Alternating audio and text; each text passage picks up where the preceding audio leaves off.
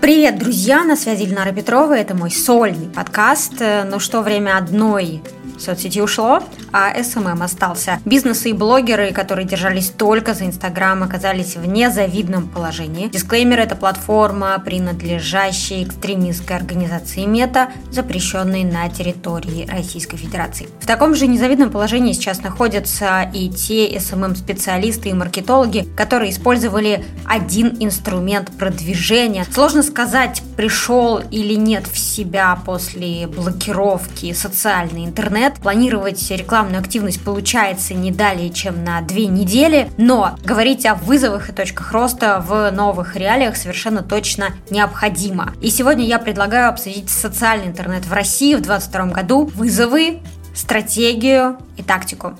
И мы начинаем.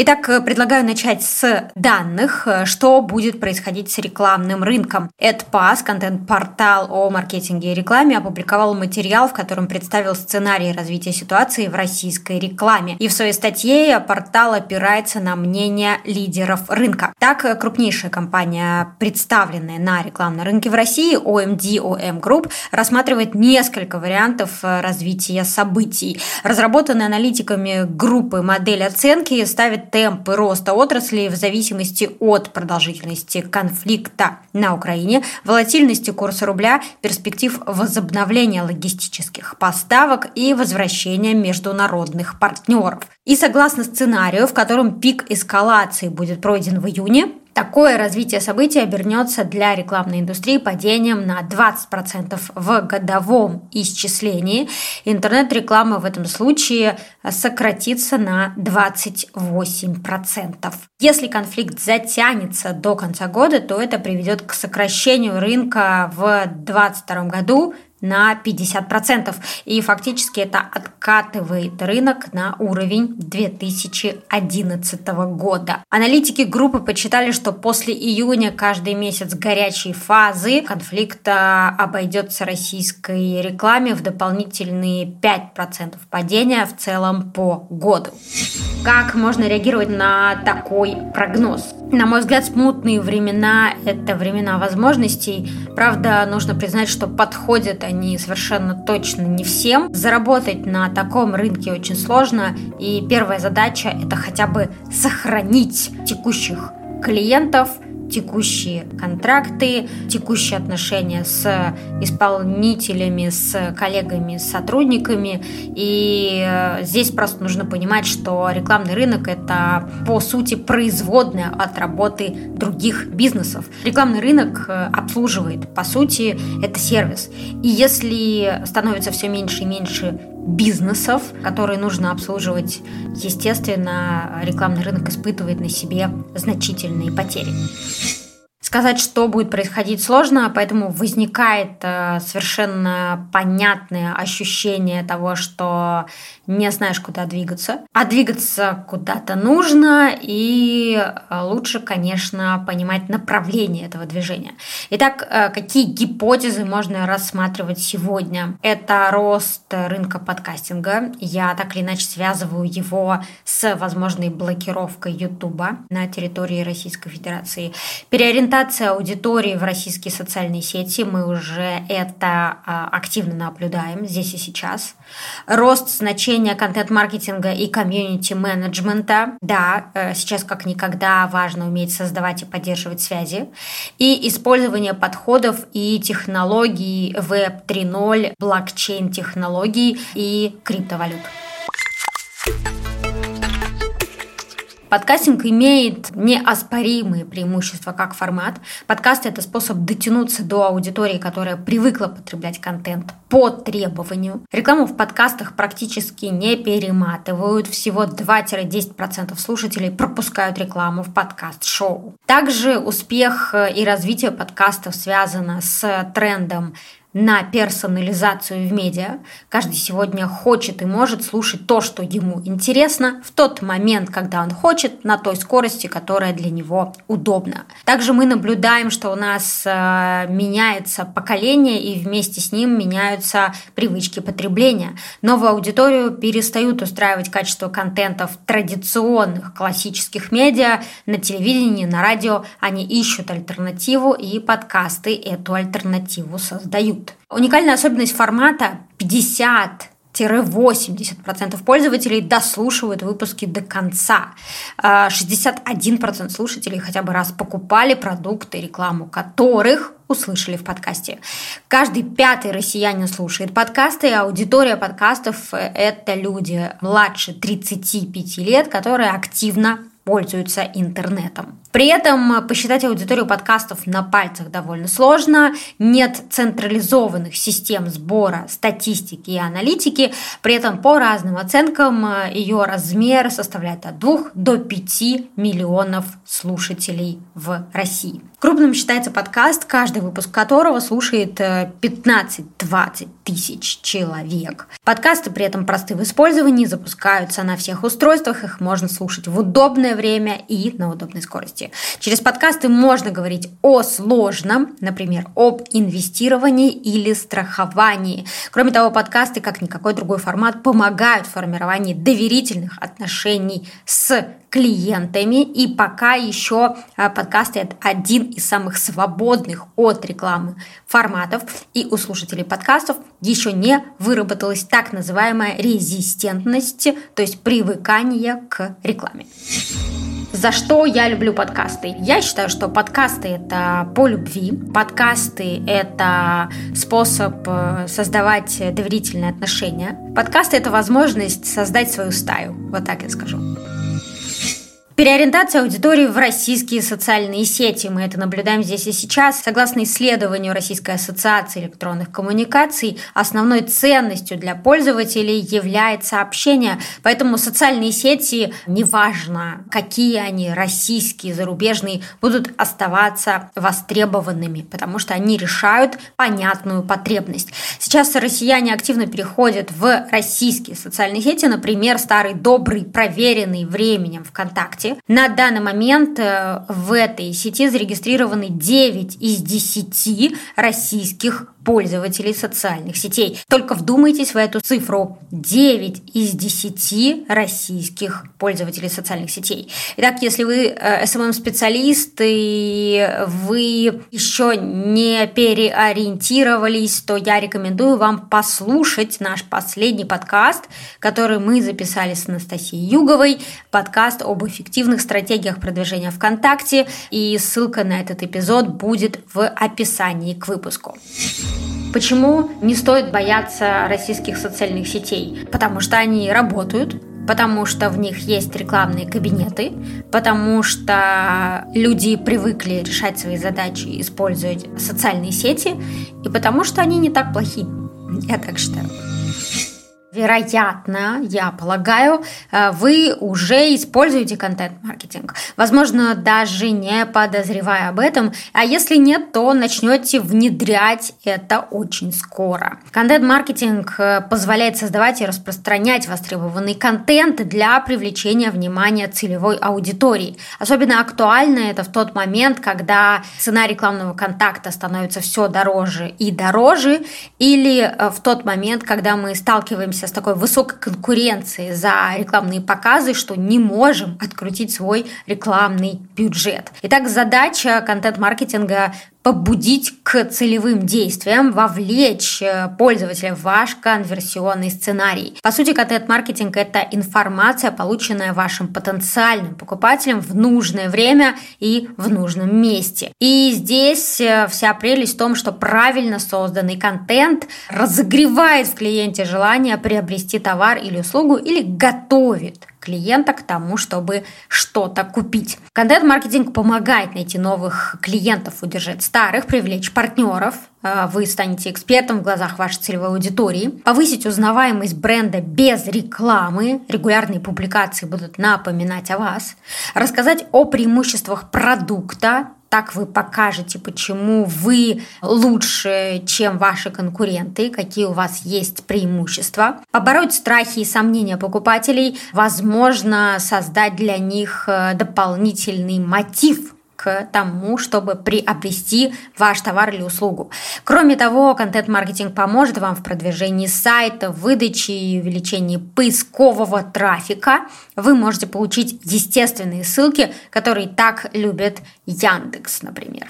В качестве примера можно привести следующие компании. А, американская сеть отелей Double Tree, принадлежащая компании Hilton, славится шоколадным печеньем, которое подают гостям при регистрации заезда. Долгое время рецепт был корпоративным секретом, и любители печенья, мечтающие повторить рецепты дома, вынуждены использовали неофициальные рецепты подражателей. Но во время пандемии Double Tree решил решила раскрыть миру свой рецепт шоколадного печенья. Я знаю, что это тревожное время для всех, э, сказал тогда первый вице-президент Double Tree. Теплое шоколадное печенье не может решить все проблемы, но может дать немного комфорта и счастья. Видео, содержащее рецепт, набрало э, почти 750 тысяч просмотров. Поклонники печенья и сети отелей по всему миру публиковали в соцсетях фото и видео получившегося десерта, который они испекли по видеоинструкции, а онлайн и офлайн СМИ освещали эту новость. Здесь нужно понимать, что роль комьюнити-менеджера также становится очень важной для работы с аудиторией. Комьюнити-менеджеры – это те, кто управляют всем, что связано с сообществами, особенно если мы ведем речь о телеграм-каналах. Телеграм э, наряду с ВКонтакте также переживает значительный прирост новых пользователей, а соответственно и рост сообществ, которые нужно модерировать, развивать и привлекать туда новых участников. В середине марта 2022 года аналитики делали подсчет зарегистрированных пользователей различных сервис-каналов по всему миру, и оказалось, что аудитория Telegram уже превысила 500 миллионов человек. Что делает комьюнити-менеджер минимум? Он помогает участникам сообщества решить конфликт, следить и отвечать на комментарии, следить за соблюдением правил сообщества, контролировать ход дискуссии, разрабатывать контент-план или контент-стратегию, организовать онлайн-активность для участников, собирать и анализировать обратную связь, составлять список возможных улучшений. Почему так важно работать с сообществами? Потому что, на мой взгляд, текущее время – это лучшее время для создания и поддержания связей, и выиграют те бизнесы и те инициативы, которые смогут э, сформировать для себя точку опоры в виде комьюнити. Использование подходов и технологий Web 3.0 и блокчейн-технологий, конечно, обязательно стоит об этом упомянуть, особенно в контексте маркетинга в мета. Метавселенная – это любое цифровое присутствие в интернет-пространстве, определяемое как устойчивое, иммерсивное, трехмерное и виртуальное, то есть происходящее не в физическом мире. Возможности, которые открывают эти технологии, это новые бизнес-модели для лидеров мнений, виртуальные товары, невзаимозаменяемые токены, так называемые NFT, единственное в своем роде творение, которые представлены и защищены системой блокчейн, э, торговля физическими товарами, приобретаемыми в виртуальных мирах. Что у нас уже есть? Давайте посмотрим. У нас уже есть игры для консолей и персональных компьютеров, например, Fortnite. Они сделали развлечения и общение в виртуальной среде нормой. У нас есть игровая платформа Roblox, которая предлагает возможности для творчества и игры в иммерсивных мирах, создаваемых и монетизируемых пользователями. У нас есть Decentraland, это трехмерная реальность, принадлежащая пользователям. В ней можно создавать создавать виртуальные структуры, тематические парки, галереи искусств и взимать плату за их посещение. Есть такие технологии и компании, как э, Metaverse Unity. Они делают движки для э, брендовых игровых студий и ускоряют разработку контента для дополненной и виртуальной реальности. Nike подает патентные заявки на виртуальные товары и купила NFT-студию для создания виртуальных кроссовок. Adidas при этом объявила о партнерстве с NFT-проектом Board Apes Yacht Club. Виртуальные выставочные залы, показы мод, примерочные будут переходить в массовое внедрение, и мы будем наблюдать все больше и больше примеров масс adoption в этом году. В Сотбис, например, объявили о собственной метавселенной. Эрмитаж уже реализовал 5 NFT-шедевров из своей коллекции за 32 миллиона рублей что лежит в основе маркетинга в мета. Здесь э, есть смысл упомянуть концепцию Юджина Вэя, которая звучит э, следующим образом «статус как сервис». И, по сути, его идея укладывается в следующий концепт. Люди – это обезьяны, которые жаждут статуса. Люди ищут наиболее эффективный путь к максимизации социального капитала. И, по сути, виртуальные миры, NFT, которые можно интегрировать как аватарки в социальных платформах, это еще один способ, еще одна возможность продемонстрировать свой статус и за счет этого максимизировать социальный капитал, создавать новые связи.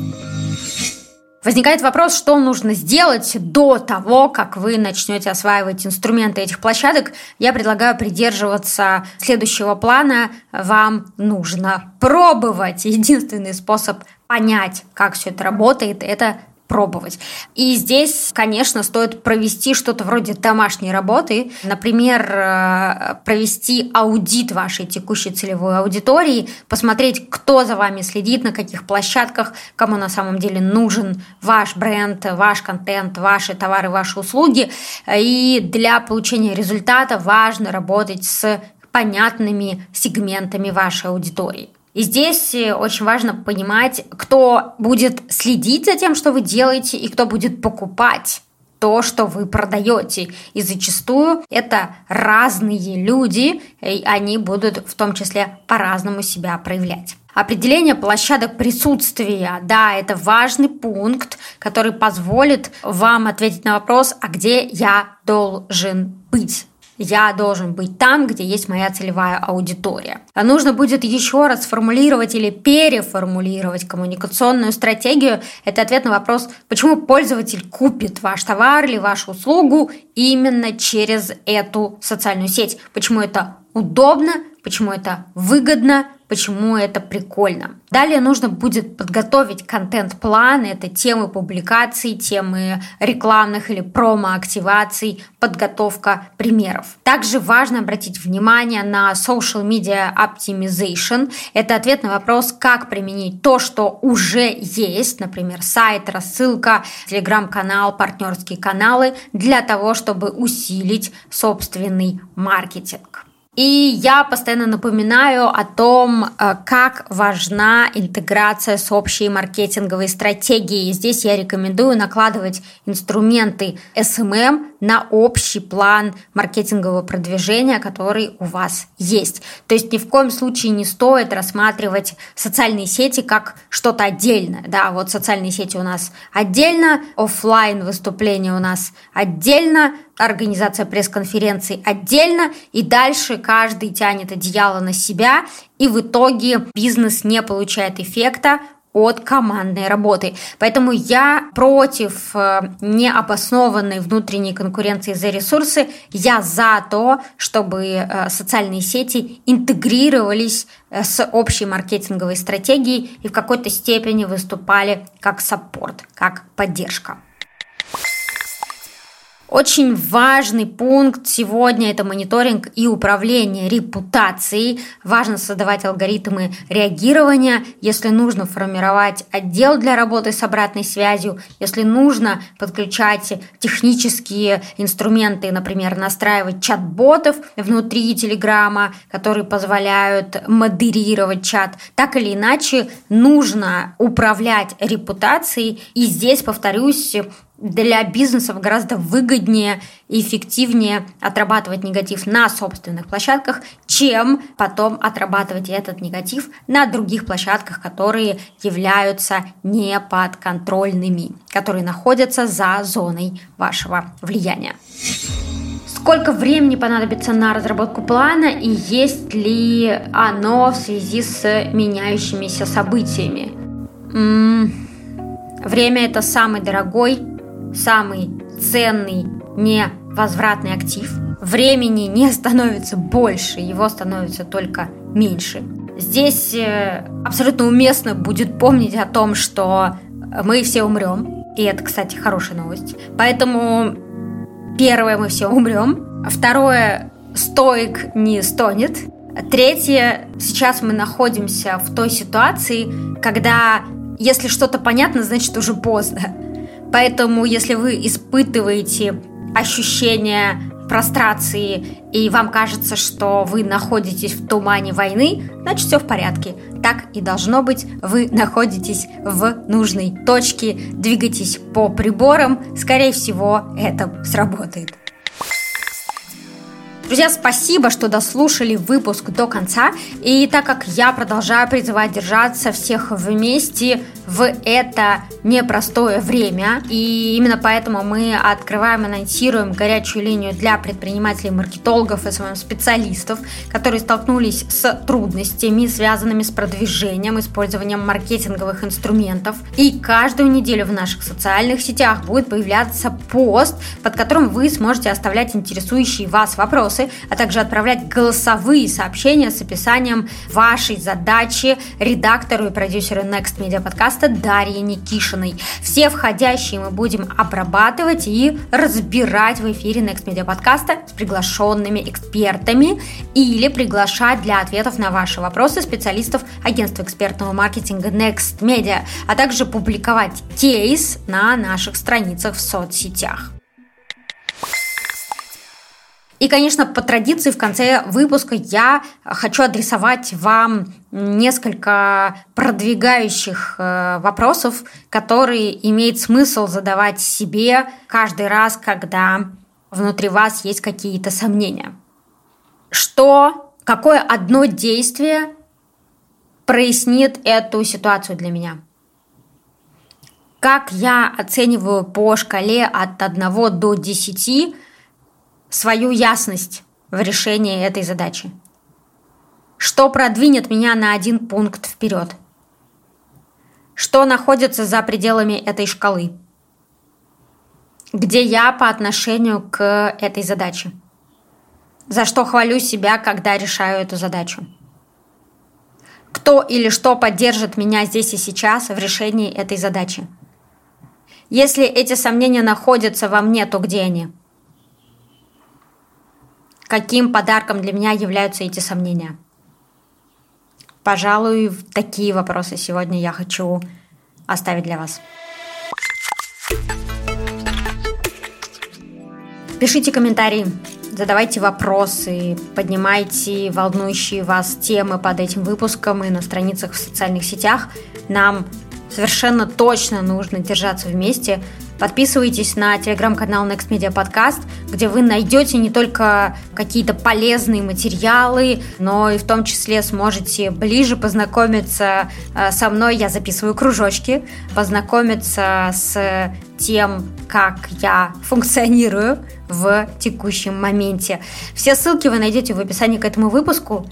Спасибо, друзья. Будьте здоровы. Мойте руки. Слушайтесь маму. Держимся вместе. Люблю вас.